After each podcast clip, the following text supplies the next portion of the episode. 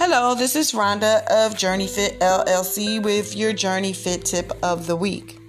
We are continuing this week with acceptance, accepting who you are, accepting your position in life, accepting the gift of you on the earth, accepting that you have been called and chosen for the things that you have been called and chosen for.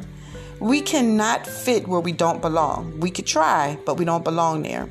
So this week on your journey, accept your position your position in people's lives, your position of people in your life, because we have to know where to place people and where we belong.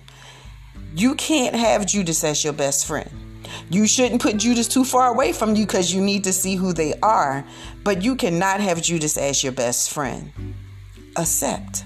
Accept that you have been called for such a time as this. And when I say accept, my speech may sound a little different, but it's the A C C E P T, not the E X C E P T. Acceptance. Acceptance of the fact that you were made in the image and the likeness of the Creator, God of all, and the grace that He has for your life. It's not in vain.